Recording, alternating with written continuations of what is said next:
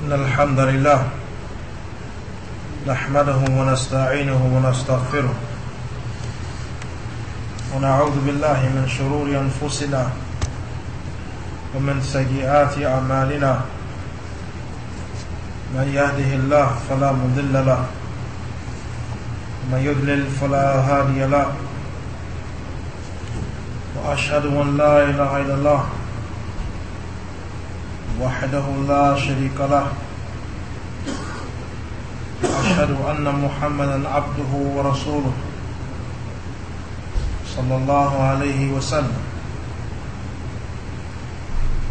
يا أيها الذين آمنوا اتقوا الله حق تقاته ولا تموتن إلا وأنتم مسلمون.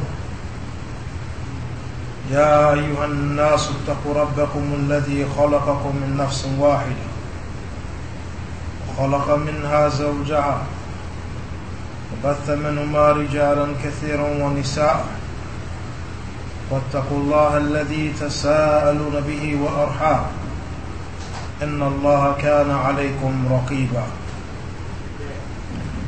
يا أيها الذين آمنوا اتقوا الله وقولوا قولا سديدا يصلح لكم أعمالكم ويغفر لكم ذنوبكم.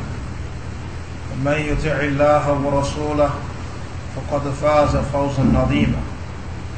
أما بعد فإن أصدق الحديث كتاب الله وخير الهدي هدي محمد صلى الله عليه وسلم وشر الأمور محدثاتها وكل محدثة بدعة وكل بدعة ضلالة وكل ضلالة في النار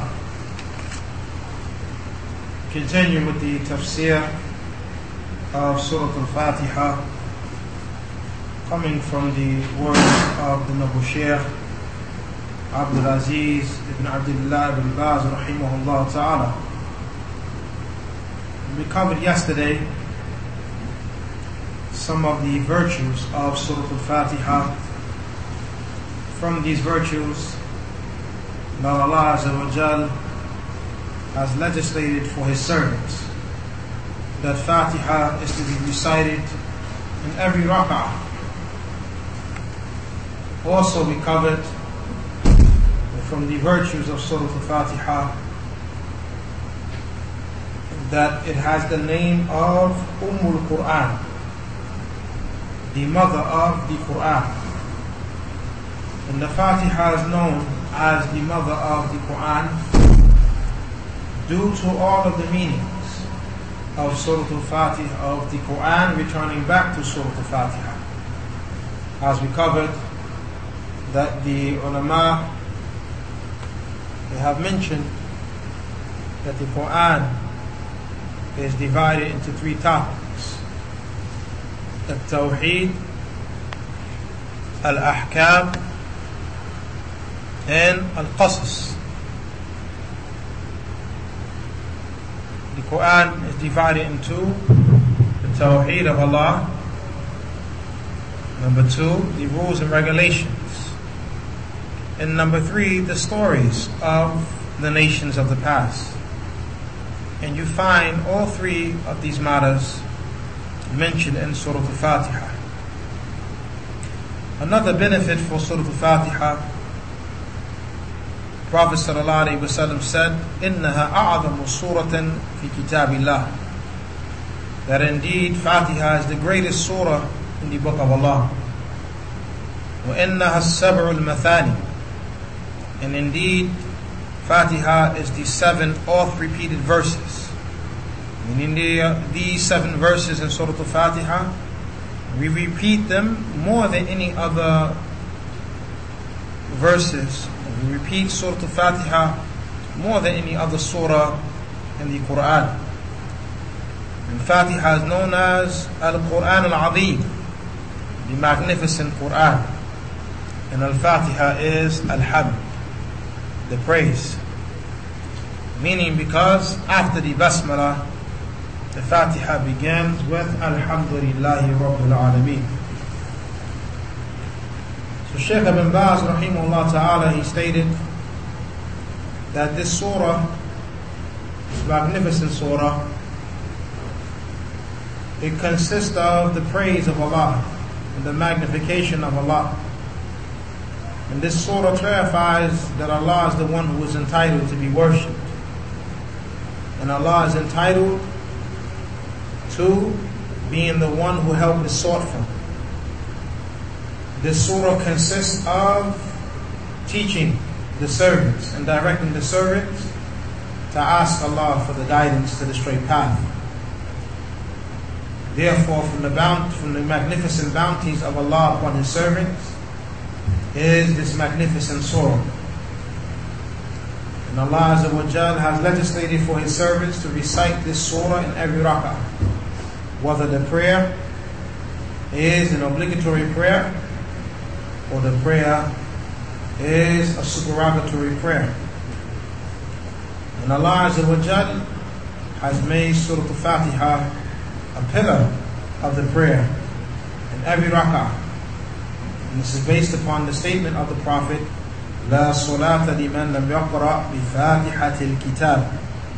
That there is no prayer for the one who does not recite the opening chapter of the book. The Prophet ﷺ also said, لعلكم تقرؤون خلف إمامكم. قالوا نعم.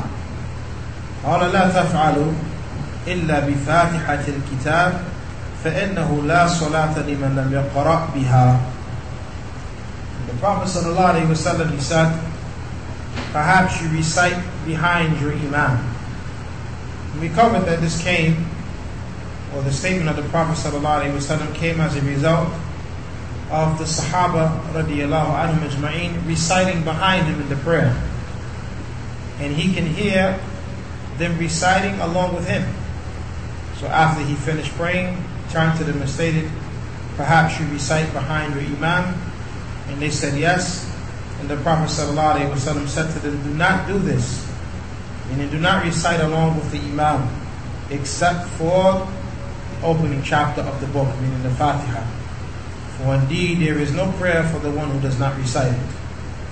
So the Shaykh mentioned that it is obligatory upon everyone who prays to recite in his or her prayer behind the Imam Surah Al-Fatiha. If the individual is ignorant of the rule, or he forgets, or he comes to the prayer and the Imam is in ruku', then the obligation of reciting Fatiha is removed and the Imam carries the obligation on behalf of the one praying behind him in this case. So when a person comes to the masjid, the Imam is in the ruku', and the person enters into the prayer and he makes ruku' with the imam and he does not recite Fatiha, this suffices him. And the obligation of reciting Fatiha is removed from him because he was not present at the time when he could have recited Fatiha. And also, it is authentically established that Abu Bakrah, and this is not Abu Bakr, it's Abu Bakrah. He came and found that the Prophet ﷺ was in ruku'. So he entered into the prayer and went to rukur behind the saf. And then he walked up to the ring while in, he, while in the state of rukur. And the Prophet ﷺ was informed of that after the prayer. And the Prophet ﷺ said to Abu Bakr, زادك الله حرصا ولا تعود May Allah increase you in your eagerness to do good, to catch the prayer. Do not do this again. And we covered that. Some of the ulama mentioned the Prophet saying, Do not do this again, meaning do not make ruku' behind the rank and walk to the rank while you're in ruku'. Don't do this again. Others say that what the Prophet ﷺ was referring to was Abu Bakr rushing to the prayer. That he told him, don't do this again, meaning don't come to the prayer in a state when you are rushing. And there is a prohibition for this. We are prohibited from running to the salah. Sometimes the people, they're able to hear the iqamah from outside of the masjid, and then you see the people rushing or running to, to inside the masjid to catch the salah. Walk. Don't rush. And sometimes you see this, like on the day of Jum'ah here, when the Imam is leading the Salah, the khutbah is over, you see brothers running from far, from, from the other end of the entrance of the, uh, the parking lot. And you're running across. This is not befitting. Prophet ﷺ forbade us from running to the Salah. Rather, we come to the Salah in a state of sakina, tranquility. This is the sunnah. So that when you come to the prayer in the state of tranquility, it makes it easy for you to enter right into a state of khushu'. When you run into the prayer and your heart is racing and you're trying to catch your breath and you enter into the prayer in the state, this is not being in a state of khushu'.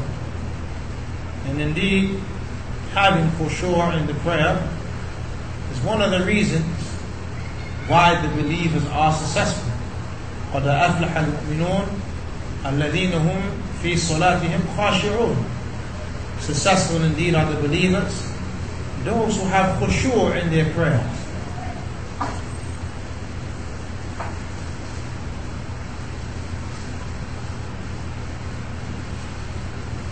And we covered that other Sahaba, after the death of the Prophet ﷺ, they continue this practice of making ruku' behind the rank in order to catch the imam in that rak'ah.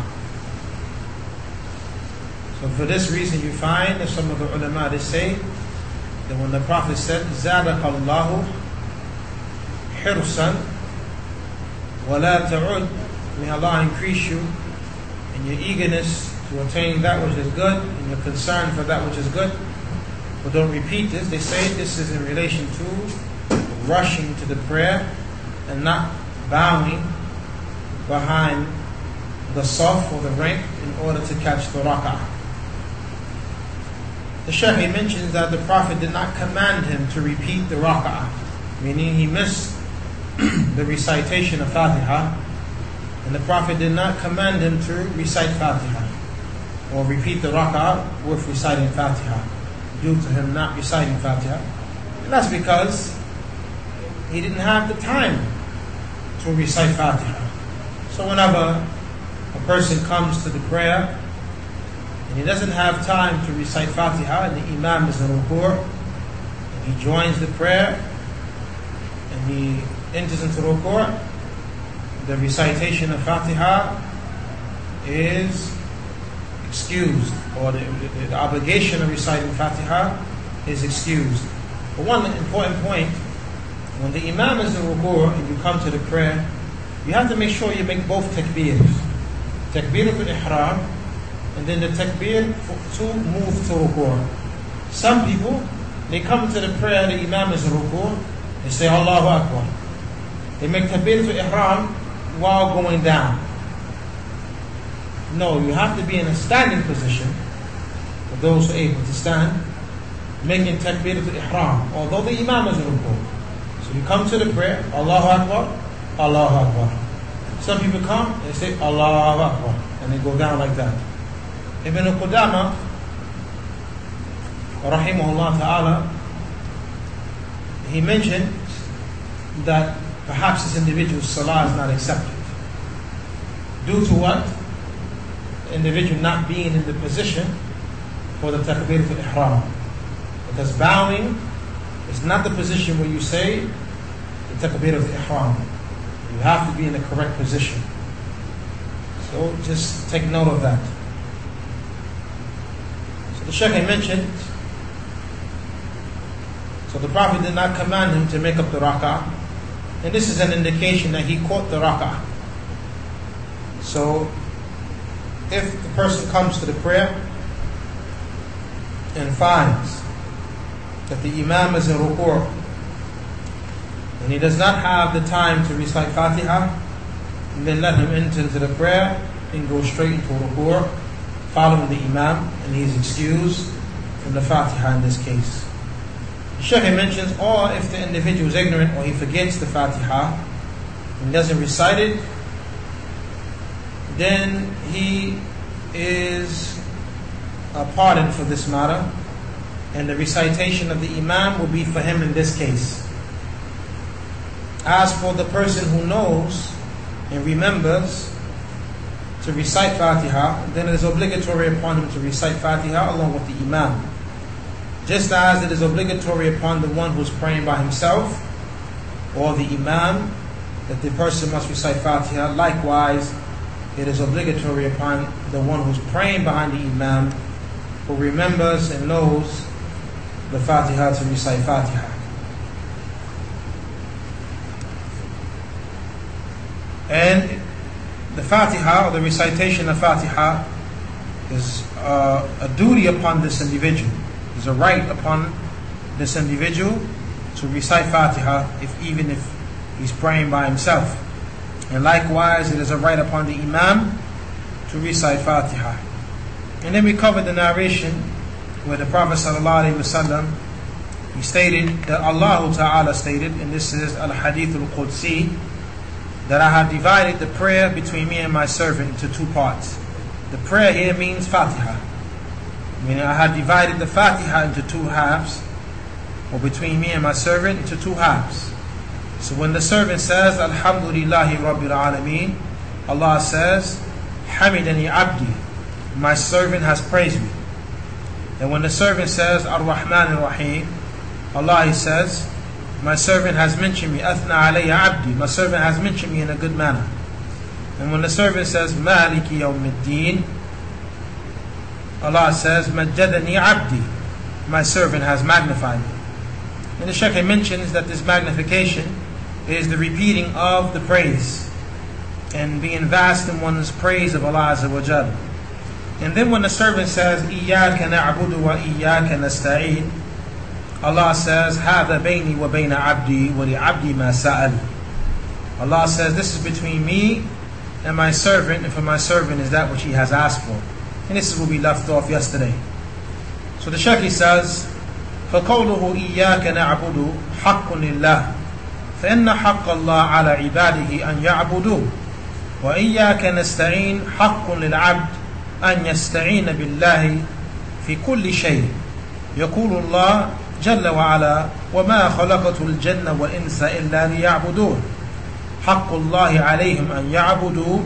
وفي الحديث الصحيح يقول الرسول صلى الله عليه وسلم حق الله على العباد أن يعبدوه ولا يشركوا به شيئا هذا حق الله على العباد أن يعبدوا بطاعة, بطاعة أوامره وترك نواهيه.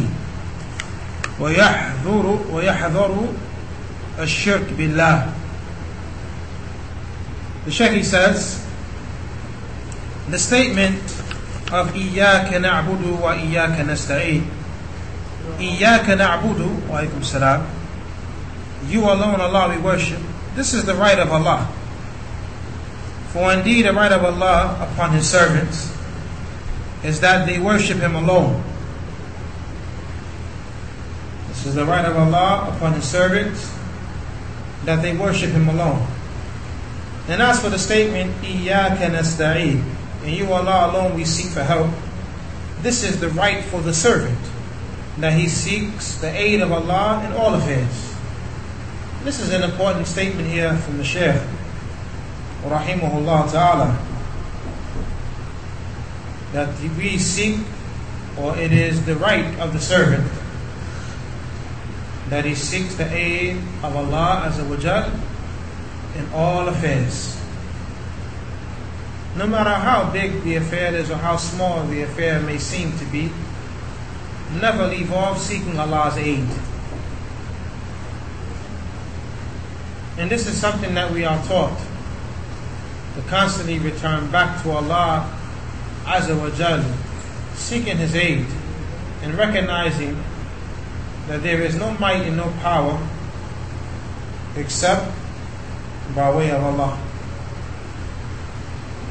Look what the Prophet ﷺ taught us. that when the mu'adhin is calling the adhan, that we are to repeat after mu'adhin. When the mu'adhin says Allahu Akbar, Allahu Akbar, we say Allahu Akbar,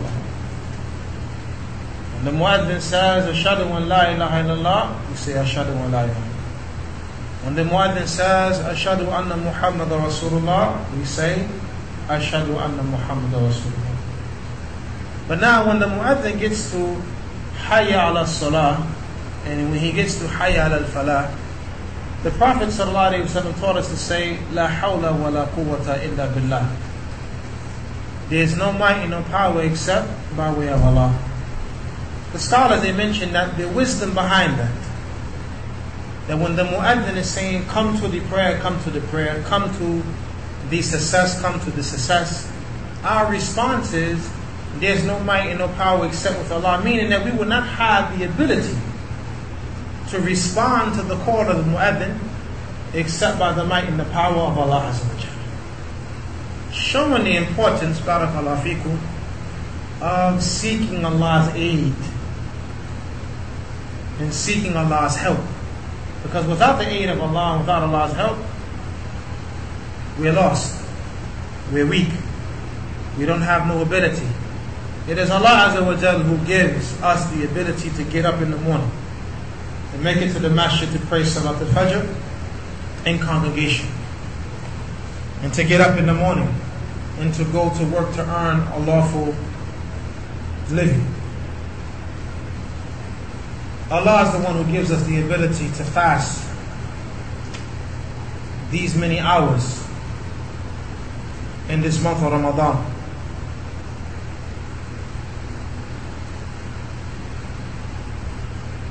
Allah Azza wa is the one who gives us these abilities. So a must, it is a must that a person constantly returns back to Allah seeking His aid, seeking His help, and never get to a point that you see yourself as being self sufficient and independent from Allah Azza wa Jalla. Allah, He loves those who call upon Him. And He hates those who do not call upon Him. Allah loves that we call upon Him. Why? Because this shows our need for Him, subhanahu wa ta'ala. Different from human beings. We don't like a person constantly asking us for something. Get upset. If we, if we was to come to the masjid, and every time we come to the masjid, somebody's begging for money. Well, Allah, we get upset. And this guy always asking for every time, it never fails. Or the brother walks, oh, well, here you go. You're about to start asking for money. This is how people respond. Because no one amongst human beings, we don't like. We don't like to be constantly asked. This is human nature. Ask for Allah Azza wa He loves that you constantly ask Him. Because this shows that you are faqir, you're poor, and you're needy. And Allah Azza wa Jal is al-ghani, the one who is the self-sufficient, independent. And Allah is as-samad, the one whom all depends upon but he doesn't depend on anyone. So the Shaykh he says, Allah Ta'ala he states, and I have not created the jinn or mankind except to worship me.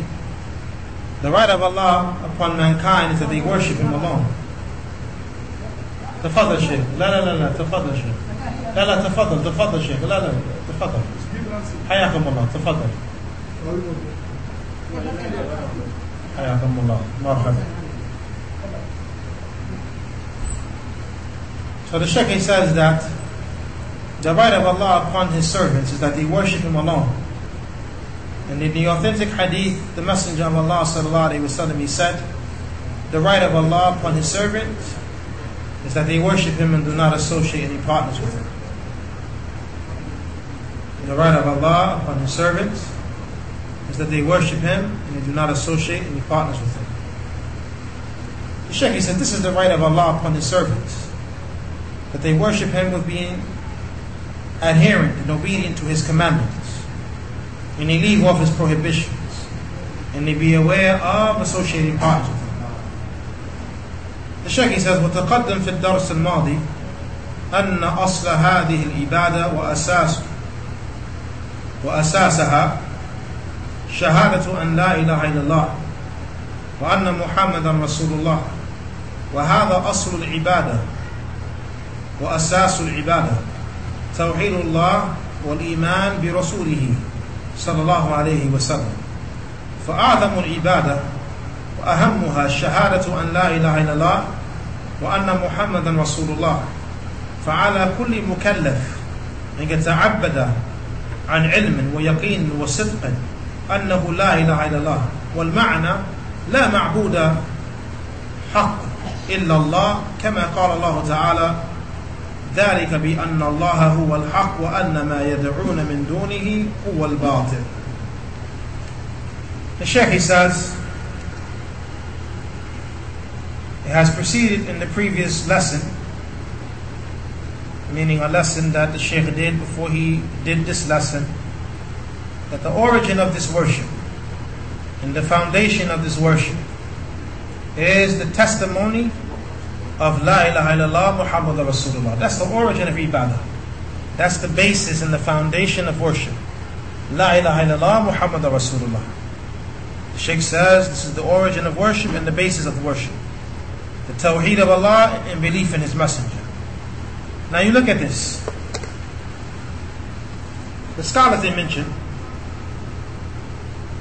in order for an act of worship to be accepted by Allah, two conditions have to be met. Number one, the act has to be done sincerely for Allah. And number two, the act has to be performed the way the Prophet ﷺ did it. And of course, there's evidence for this, like the statement of Allah, فَمَنْ كَانَ يَرْجُو لِقَاءَ رَبِّهِ فَلْيَعْمَلْ عَمَلًا صَالِحًا وَلَا يُشْرِكْ بِعِبَادَةِ رَبِّهِ أَحَدًا Surah Al-Kahf, the last verse. Therefore, whoever hopes for the meeting with his Lord, then let him work righteous actions, and let him not associate anyone in the worship of his Lord. Tayyib. The one who hopes for the meeting with his Lord, that's the believer. Let him work righteous actions, meaning let him perform actions that are righteous the way the Prophet taught. Sallallahu Alaihi Wasallam. Because a righteous action is that which the Prophet taught us. Sallallahu Alaihi Wasallam. Doing other than what the Prophet taught us is not righteousness. Not. No matter how you slice it, no matter who brings it, if it's not what the Prophet taught us of how to worship Allah, we can't consider it righteousness. Why? Because the Prophet was the most righteous of the people. And there's no one who's more righteous than the Prophet. So what he brought us, it came from Allah. It didn't come from himself. So whatever he brought, then this is the best way to worship Allah. And nothing else is equal to it. So the righteous action is an action that's done the way the Prophet did it, sallallahu alayhi wasallam. And then Allah says, and let him not associate any partners in the worship of his Lord. That's the sincerity. The action is done for Allah alone. So here you have La ilaha illallah Muhammad Rasulullah in the verse. The La ilaha illallah being not associating anyone in the worship of his Lord, and Muhammad Rasulullah is let him do righteous actions. Another verse. ومن يسلم وجهه إلى الله وهو محسن فقد استمسك بالعروة الوثقى Now whoever submits his face to Allah and he's a good doer, then he has grabbed hold to the firm handhold. Whoever submits his face to Allah, meaning whoever worships Allah sincerely. That's what it's meant by submitting one's face to Allah. That you only worship Allah. And then he's a good doer.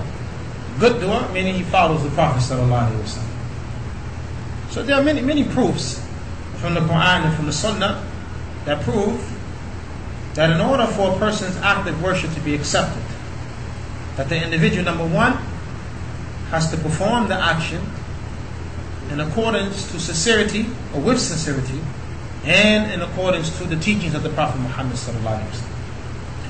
Regarding these two matters, sincerity and following of the Prophet the people are divided into four categories.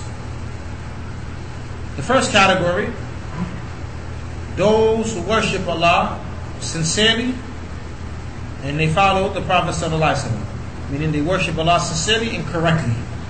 Correctly is following the Prophet. That's the first group. That group, their ibadah is accepted. Because they came with both conditions the ikhlas and the ittiba' sincerity and the following. The second group, they worship Allah sincerely, but they don't worship Him correctly. Meaning they have sincerity. But the way that they're doing the ibadah is not correct. It's not accepted. Even though they're sincere, no one is attacking their sincerity or doubting this. The person is sincere. Allah knows the person is sincere But the way that he's doing the worship is not correct, so Allah doesn't accept it. The Prophet ﷺ, he said, من عمل عملا ليس عليه أمرنا فهو رد. The hadith is in Sahih Muslim on the authority of Aisha radiallahu anha. That whoever does an action that does not have our affair over, meaning it's not in accordance to the teachings of Islam, it's rejected. This narration doesn't say, except in the case if he's sincere. No, whoever does an action, whether you're sincere or not, if the action is not done in accordance to the religion, it's rejected. So that's the second category of the people. They are sincere, but they do not worship correctly. Third category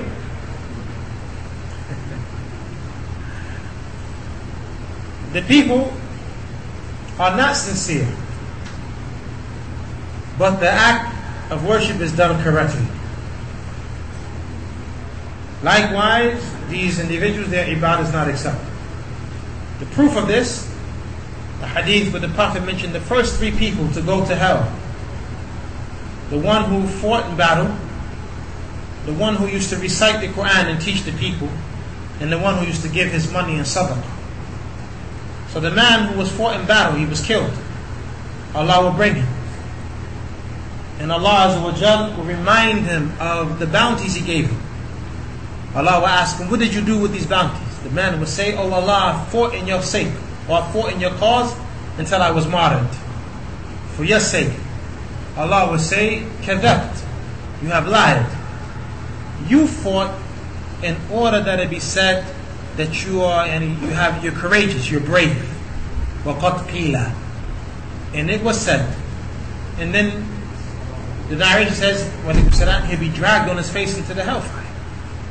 SubhanAllah behind Here's a man fought in battle. Out, outwardly, he look, it looks like he's fighting fi sabilillah. But it's not for Allah. His intentions are corrupted.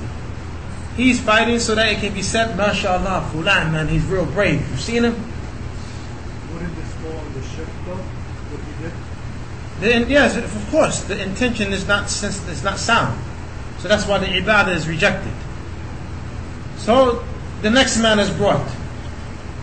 The person who used to read the Quran, used to teach the people. Allah will bring him. He said, What did you do with these bounties I gave you? He would say, Oh Allah, I recited the Quran for you. And I used to teach the people for your sake. Allah would say, Kadabt. You have lied. Allah knows what's in the heart. You can outwardly show one thing and hide what's in your heart, but Allah knows. We as people don't know what's in the hearts of, the, of men. We only can judge by that which we outwardly see and hear. As for what's in the heart of an individual, that's between him and his Lord. But Allah knows.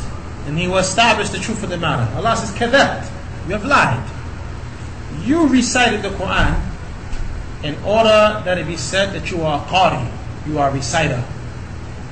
And you taught the people in order that it be said that you are an alim, you're a person who has knowledge. وَقَدْ قِيلَ And it was said about you. Meaning you got what you wanted. And then he'll be dragged on his face into the hellfire. And then the last man will be brought is a man who used to give his wealth in sadaqah. And Allah will remind him of the benefits that he was sold on him. And he would say, What did you do with these bounties? The man would say, Oh Allah, whenever there was a path that needed to be spent on, I spent my money for that path for your sake. Allah would say, Kadabt, you have lied. You spent the money in order that the people can say about you that you are generous. he wants to be known as a kind man. And Allah will say, وَقَدْ قِيلٍ And it was said about you that you were generous. To be dragged on his face into the hellfire. When you look at the actions of these three men, each action is legislated. It's an action from what the Prophet ﷺ did. Prophet sallallahu alaihi wasallam he fought in battle to make la ilaha illallah upper most Allah. Prophet sallallahu alaihi wasallam he recited the Quran and he taught the people. And the Prophet sallallahu alaihi wasallam used to give sadaqah to the point whenever he would get wealth, he would give it away right away. He never liked that wealth would remain in his home. The Prophet sallallahu alaihi wasallam he would give it away to the point that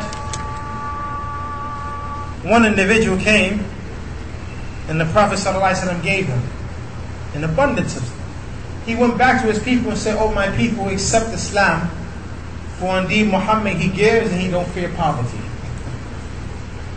Just gives. But the shahid, these three actions, the Prophet did all three of them. But why are these individuals being dragged on their faces into the hellfire? Because they lack sincerity. They didn't do it for the sake of Allah, it was done to get the praise of the people. So that's the third category of people. The last category of people, those individuals who do acts of worship, is not sincerely for the sake of Allah, nor is it done for the religion, or correctly, excuse me. It's not sincerely for the sake of Allah, nor is it done correctly. Like those hypocrites who entered into the religion to destroy the religion from within. Like Abdullah bin Saba, the Jew from Yemen, who pretended to be a Muslim to destroy Islam from within. He brought about a creed telling the people that Ali bin Abi Talib is Allah. So the last category of people, those individuals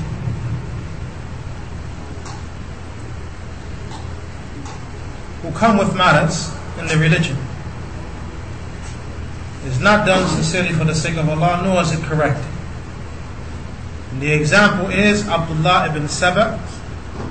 He was a Yahudi who entered into Islam to destroy Islam from within, like Paul destroyed the religions of the Christians. Because he knew he cannot attack Islam outwardly as a Yahud, because we are on guard. So he pretended to be a Muslim, so that the Muslims let their guard down, and then he bring new things in the religion that's not from the religion. He was the one who incited the people to revolt against Uthman ibn Affan. That wasn't something that was done sincerely for Allah's sake, nor was it something that was correct. And then he got the people to believe from amongst them that Ali was Allah. So Ali ibn Abi Talib, when they kept saying that he was Allah and he would not repent, he dug some ditches for them, threw them in the ditch, and set them on fire. And look at the deviance of these people. As they were being punished, they were saying, Truly, indeed, He is Allah because no one punishes with the fire except for Allah. Allah. Deeper into their deviance. So Abdullah bin, Mas- Abdullah bin Abbas radiallahu he wrote to Ali bin Abi Talib, and he mentioned the statement of the Prophet wasallam that don't punish with the punishment of Allah. And if you punish somebody, don't punish with fire because that's specifically the punishment of Allah. He said, but I would have given them capital punishment because the Prophet ﷺ said, "Man dinahu faqtuluhu." That whoever changes his religion, then he is to be given capital punishment.